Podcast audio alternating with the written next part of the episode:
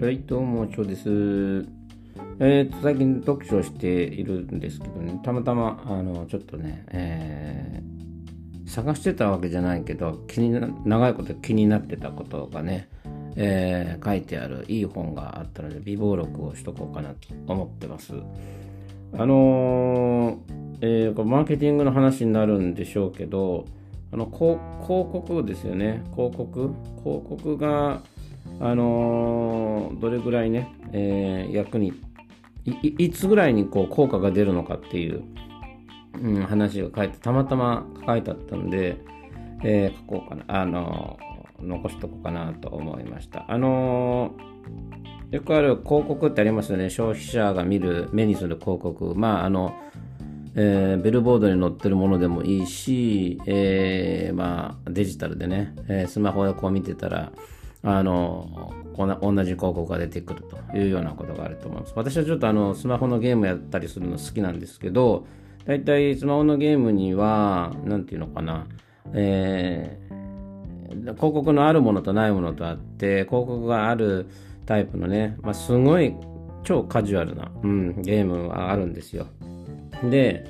えーその時に、えーなんていうのかな、このアイテムが欲しかったら、20秒ぐらいの広告見てくださいというのがある、ひひっきりなしに出てくるんですよね。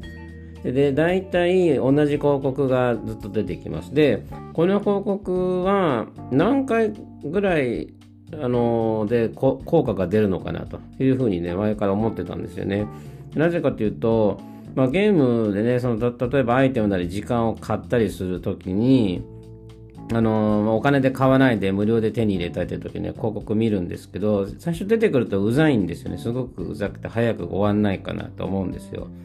だけど、うーん、何回か出てくるとね、ちょっとダウンロードしようかなって気になってダウンロードしてみてやってみるんですよね。まあやった結果、まあ思った通り、あの、言うほどでもないな、このゲームっていう風になるんですよね。でも、少なくともやってみなければその良さはわからないわけですよね。で、開発元っていうのは少なくともやってもらいたいわけですよね。うん、で、やってもらった中で気に入ればそこの中で課金をしてやってもらいたい。そのいう思いで広告を載せてるわけですよね。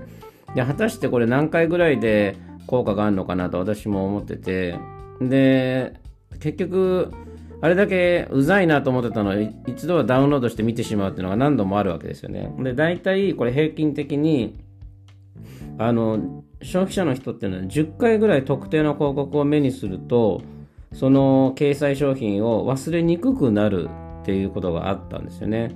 これマーティン・アイ、マーティン・アイゼント博士って人が、まあ、見つけたみたいなんですけども、調べてね、見つけたみたいなんですけど、で、えーその、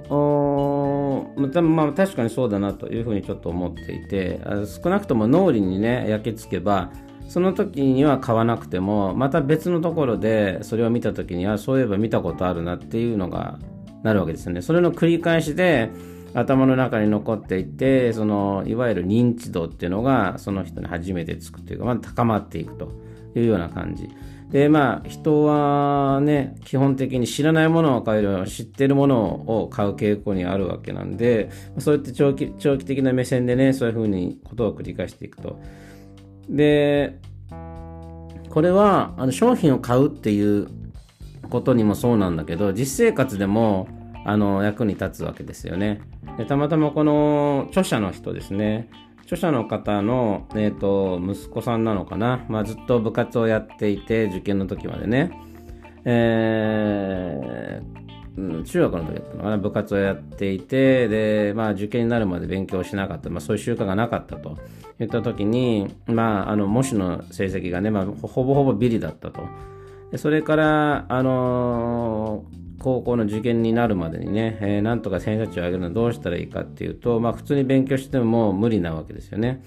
うーんあのこれは子供も大人もそうなんですけど、まあ、勉強だったりとか仕事のパフォーマンス営業成績っていうのはあくまでも通過時点通通過するためのそのマイルストーンなわけなんですよね。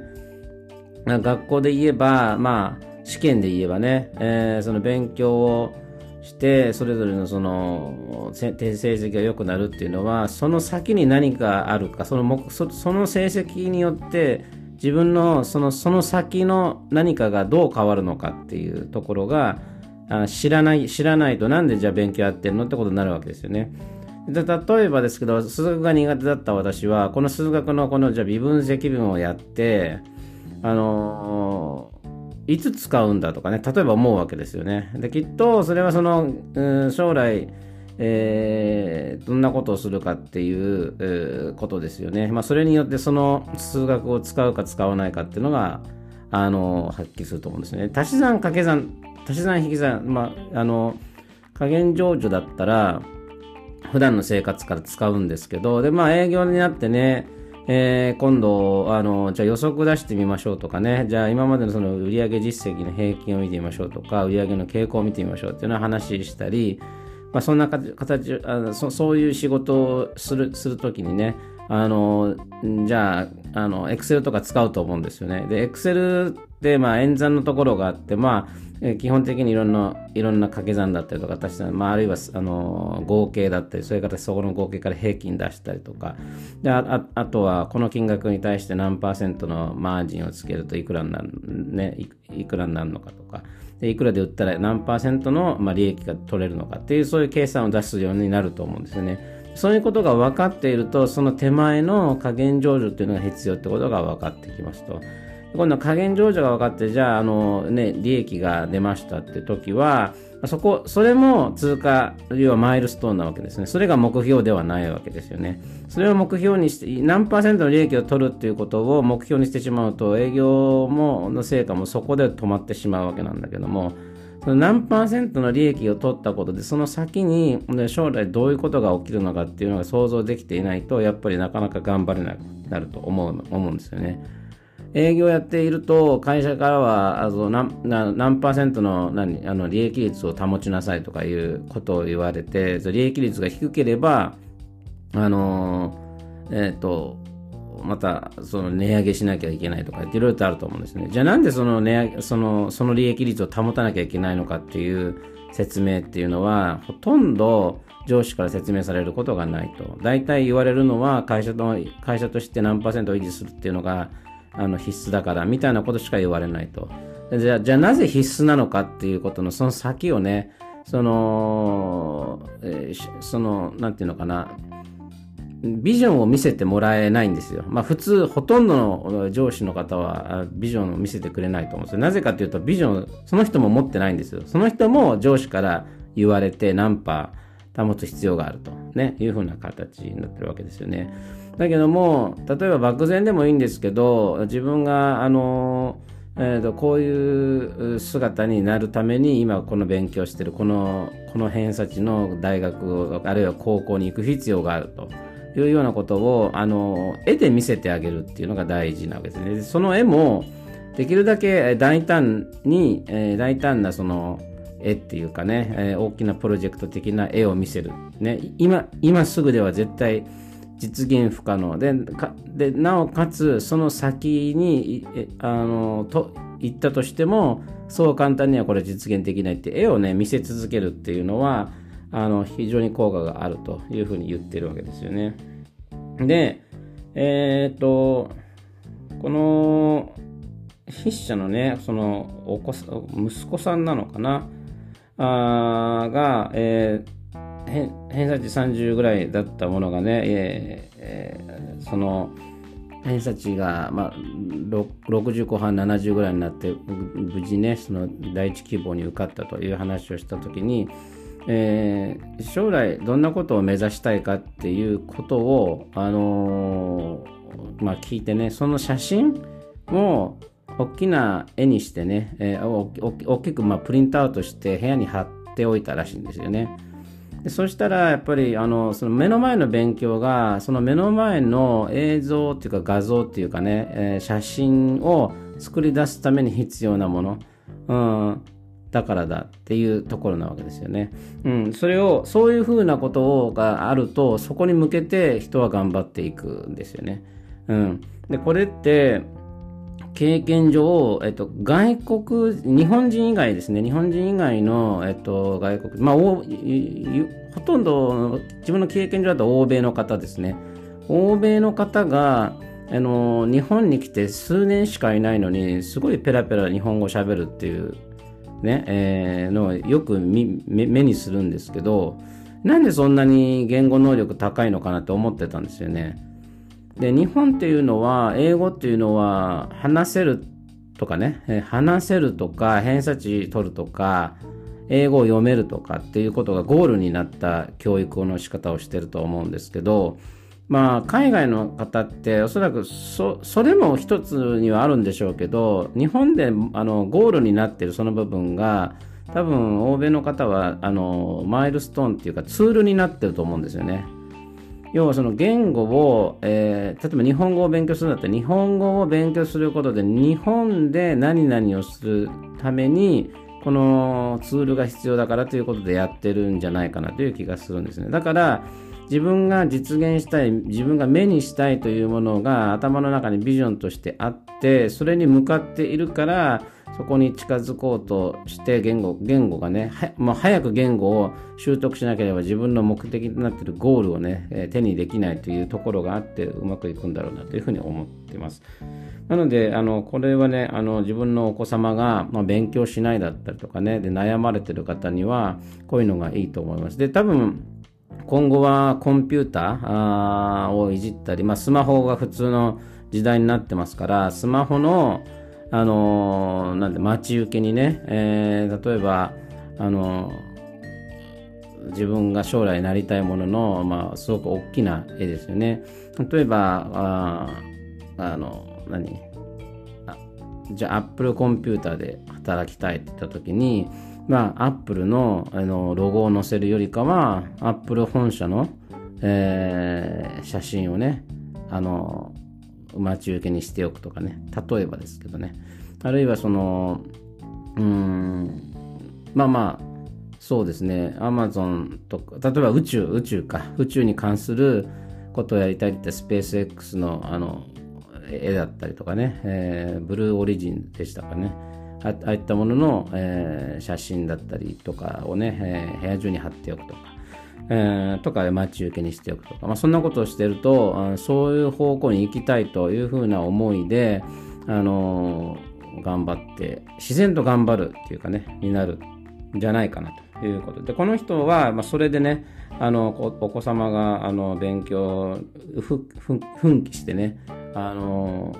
すごい偏差値が上がったということがありますね。で、もう一つ、結構皆さん、あの今まで言われてきたことと現実との乖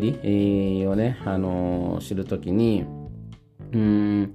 あの、本当にそうなのかなって思うことあると思うんですけど、日本の授業って、あのよく欧米と比較されますよね。えー、要は、えー、アメリ欧米だってディスカッション、まあ、欧米の王はちょっと行ったことがないんでわかんないですけど、少なくとも米はね、アメリカのとこだと、まあ、あの、大きなクラスもあるんですよ。あの、なんか行動みたいなね、ところで受ける、いわゆる、すごく、なんていうのかな、受け身のクラスもあるはあるんですけど、大抵、えー、クラスっていうかね、少人数になっていて、毎回ディスカッションがあるわけじゃないけど、その一人の質問がね、一人が質問を先生に飛ばす、飛ばしやすい距離になってるわけですよね。で、大体なんか質問ある、ここまで質問あるかってだ、大体誰かが質問したりしますね。それで、あの、いわゆるクラスだと、あの、席に座って、まあ、聞いてっていうのがあるけれど、まず動きとすればそのディスカッションをするんだったらディスカッションだと思うんですね。人また別の生徒となんかこう、いろんな会話をするとか対話をする、うんね、それはこうだと思うんだけど違うのとかね、まあそんな話をしながら、動きながら勉強してるというところ。で、日本だと、じっと席に座っていなさいと。で、席で、あのー、その、なんていうのかな、じっとしていられないと ADHD だとかね、要はその、うん、ADHD とかって言うと結構、あのー、極端になっちゃうのかもしれないけど、じっとしていられないイコール、すごくその、負のイメージというか、悪いイメージになると思うんですよね。で、えー、ここの、あのー、例えばよそ見だったり落書きしたり手遊びをしてると、まあ、注意をよく受けるんですよね、えー、日本だとね、えー、まあまあアメリカでもそうなのかもしれないけどじゃあ果たして本当にそうやってうんなんていうのかな。いわゆる今の動きっていうのは気が散ってるっていうふうに言われるんですよね。でこれもあの実験を大学の教授が、まあ、してですね、えー、とまず、えー、姿勢とかですよね授業を受ける時の姿勢例えば横たわるとか座るとか直立するっていう3種類のポーズをまあ大体被験者にねしてもらいますと。でその上でその次の3つの状態を保って数学のあの暗算問題を解いてもらうと。まず A グループが動かない状態。で B グループは大きくは動かずリラックスしたような状態。まあ座ったり横になったりとかね。で C グループっていうのは少しリズミカルに動いた状態ですよね。それで暗記してもらうと。ねいう感じです。でその結果、成績が明らかに悪かったのが A グループの動かない状態の参加者だったということで、その中でも最も悪かったのが、あの動かないポーズっていうね、えー、感じでしたね。まあリラ、ごめんなさい、リラックスは横たわったポーズじゃなかったですね。横たわったポーズは動かないに入ってるみたいですね。横たわったポーズとか動かない参加者は、えー、一番あの暗記のね成績が悪かったと。で現実的には寝転がって問題を解く解くってことはないと思うんですけどでも座りながら動かない状態っていうのは社会では集中している状態として推奨されているわけですよね。まあ例えば会社の、うん、会議でもそうでしょうね。うん、でこの動かない状態の参加者にはえっと何て言うのかな、えーまあ、行動の抑制とか記憶とか感情の制御がされてしまっていると脳が反応していて、あのー、いるみたいなんですけど、えー、動かないことを頑張ってしまうと知的作業に、まあ、割くね脳のエネルギーが足りなくなってしまうみたいなんですよね。要はじっとするというとかあの喋らないえー、ここはあのなんていうの、まあ、行動に制限をするということに脳のエネルギーがそこに集中してしまって記憶をするという、まあ、あの作業のエネルギーの部分をあの脳があのそこにエネルギーを使えなくなるみたいなんですよね。うん、ということで、あの静かに座っているということが学校の学びに必ずしもね最善ということにはなりませんよと。えー、いうことでとにかく物事を覚えたり学んだりするときは動きながら学ぶといいわけですよね。例えばうん、まあ、社会科見学でもいいし、え、ー、とえーまあ、逆に言うと課外活動っていうのがいいのかな。あの例えば日本の歴史をね勉強するときに教科書で、えー、授業で座ってね先生の話をじっとしているよりもじゃあその現地に行ってねその歴史建造物の前で話を聞いた方がより記憶には残りやすいわけなんですよね。教科書で見る、まあ、東大寺とで実際に東大寺に行って話を聞くっていうのだとあの後者の方がよりあのなんていうのかな記憶に残りやすいと。で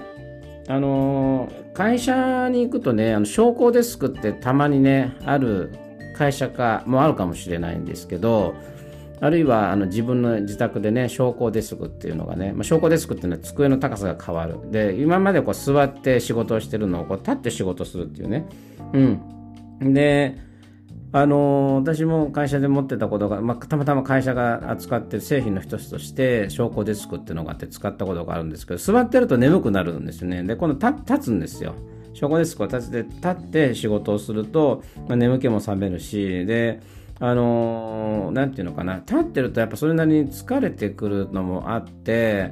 えー、長い時間をかけて作業するっていうよりかは疲れないうちに済まそうっていう気持ちもあるんですよね。であと会議。会議も座って受けるよりあのその席のない、えー、立ってやる会議の方が早く終わるしあのまとまって、えー、ていうのかな、終わるというかね、うん、いう感じがあると思います。あと、うん、レストランでも座るタイプのレストランだと、やっぱり疲れるから、あ疲れる、リラックスできるから長いこといるわけですよ。オーダーもそんなにしないんだけど、長いこと座ってしまう。で、立って立ったままの要は立食にになるようなレストランもあるわけですね。そうするとあの長いこといると疲れるからやっぱりなんていうのかなえー、回転が速くなるわけですね。回転が速くなると、レストランとしてはどんどん売り上げ、新しい売り上げが入ってくるで、くれるので、それはそれでその嬉しいわけですよね。売り上げ的にはいいわけですよね。だから、あのー、あのー、そういうのもあるし、えっと、あとね、えっと、スタン、その昇降デスクを導入している学校はですね、えっと、最初はね、一日中立ちっぱなしっていうのは疲れるんですけど、まあ、それもね、数ヶ月すると、あのー、慣れてきてね、より集中して自信を持って生産的になったっていう結果があるらしいんですよね。あの、何事も変化したばかりの時っていうのは脳が疲れるはずなんですよ。新しいことなんでね。だけど、脳が慣れると、あの、それでうまくいくというかね、えー、まあ会社でも多分、